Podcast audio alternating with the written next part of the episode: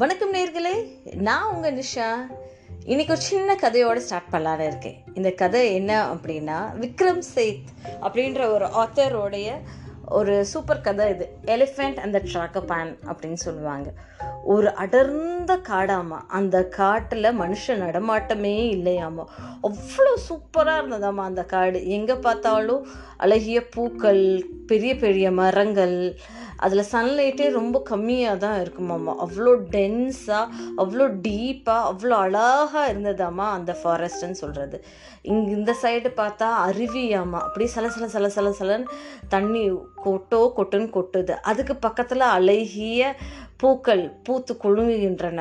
இந்த சைடு பார்த்தா நம்மளோட மலையில் அவ்வளோ அழகா பனி மூட்டத்தோட அந்த மலை வந்து பெருசாக ரொம்ப பிரமிக்கும்படியாக இருக்குது அவர் சொல்கிறாரு ஏன் இந்த மழை இந்த மேகம் இந்த காற்று இந்த இயற்கை இந்த மரங்கள் அப்படியே இருக்குது பார்க்க ரொம்ப அட்மையரபுளாக இருக்குது நமக்கு ஏன் பிடிச்ச மாதிரி இருக்குது அப்படின்னு கேட்டோன்னா அந்த ம காட்டில் மனுஷ நடமாட்டமே இல்லையாமா?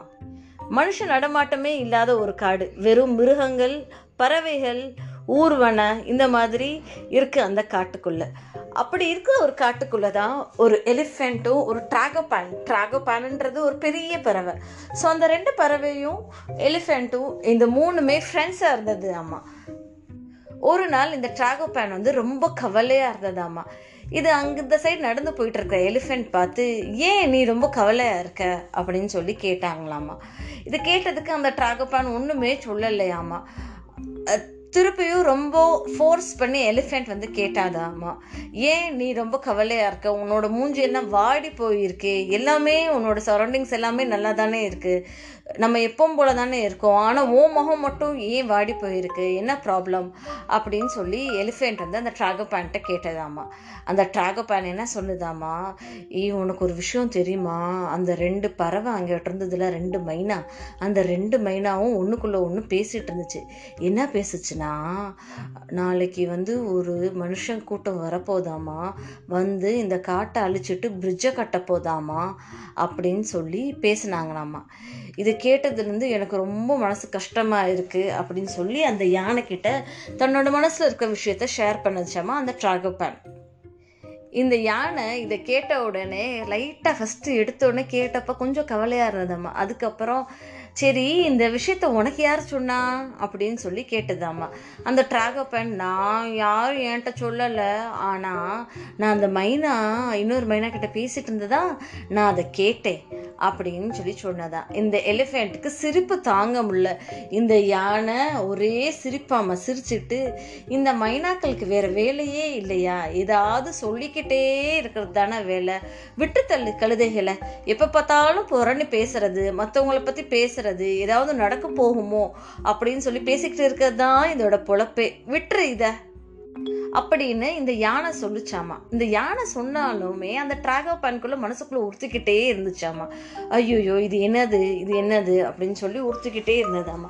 ஸோ இதை பார்த்த உடனே அந்த யானைக்கு வந்து சரி வா அப்படின்னு சொல்லி அந்த ட்ராகோபேனை கூப்பிட்டுட்டு நம் நம்மளோட காட்டில் இருக்க வளங்களை பாரு அப்படின்னு சொல்லி எல்லாத்தையும் சுற்றி காமிச்சு வந்து கடைசியாக அவங்க ரெண்டு பேருமே தன்னையை மறந்து ஒரு காஃபியை சாப்பிட்டாங்களாமா. அந்த யானையும் அந்த ட்ராகோபேனும் காஃபி குடிச்சுக்கிட்டே இருக்கப்போ அந்த யானை சொல்லிச்சாமா ட்ராகோபான்ட்ட ஏய் உனக்கு தெரியாத விஷயம். இந்த மைனாக்களுக்கு வேலையே அதுதான். புறணி பேசுறது ஒன்று தான் எப்போ பார்த்தாலும் அடுத்தவங்க என்ன பண்ணுறாங்க என்ன நடக்குது? அப்படின்னு சொல்லி பார்க்கறது. நமக்கு ஏதாவது நடந்துருமோ அப்படின்ற பயத்தோடு வாழ்கிறது இதுதான் அவங்களுக்கு பிறகுறதையே இதை பற்றி நம்ம கவலைப்படக்கூடாது அப்படின்னு சொல்லி அந்த யானை வந்து ட்ராகோபேண்ட்டை சொன்னிச்சாமா? அதே மாதிரி தாங்க நம்ம வாழ்க்கையுமே.